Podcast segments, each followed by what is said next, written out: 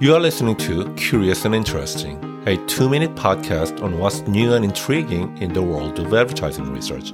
I am Dr. Suki Yoon, editor of the Journal of Current Issues and Research in Advertising. Creativity is primary for successful advertising.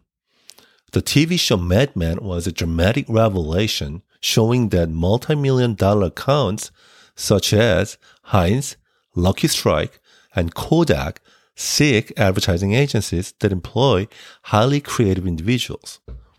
How can advertising agencies identify applicants who have imaginations like Don Draper or originality like Peggy Olson? Could we devise a test that would identify ingenious, imaginative thinkers? Could we develop a test to predict whether creative ideas will be effective? John Rossiter suggests that we can.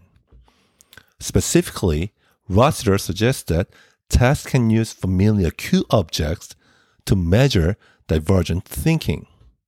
He also explains that after agencies assemble highly creative teams, they should follow the IGI brainstorming method.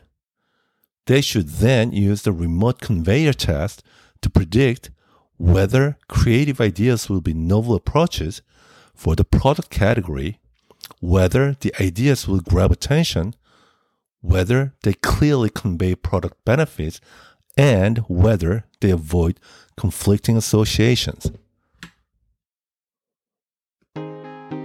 For more information, this research paper was published in the 2022 issue of the Journal of Current Issues and Research in Advertising.